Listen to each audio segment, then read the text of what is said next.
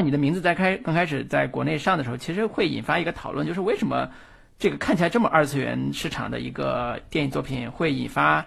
这么高的票房？那一定是破圈了呀。但是为什么会破圈这个事儿，其实很多人是百思不得其解的。但是你对比来看，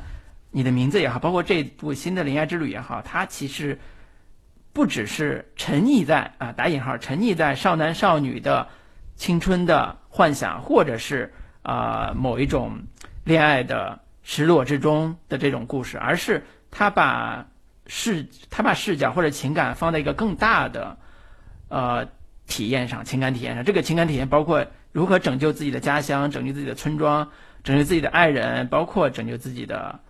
妈妈就是他有一套的这种更朴实更大众的情感体验提供给我们。所以在看你的名字和包括这次《铃芽之旅》的时候，这种情感体验是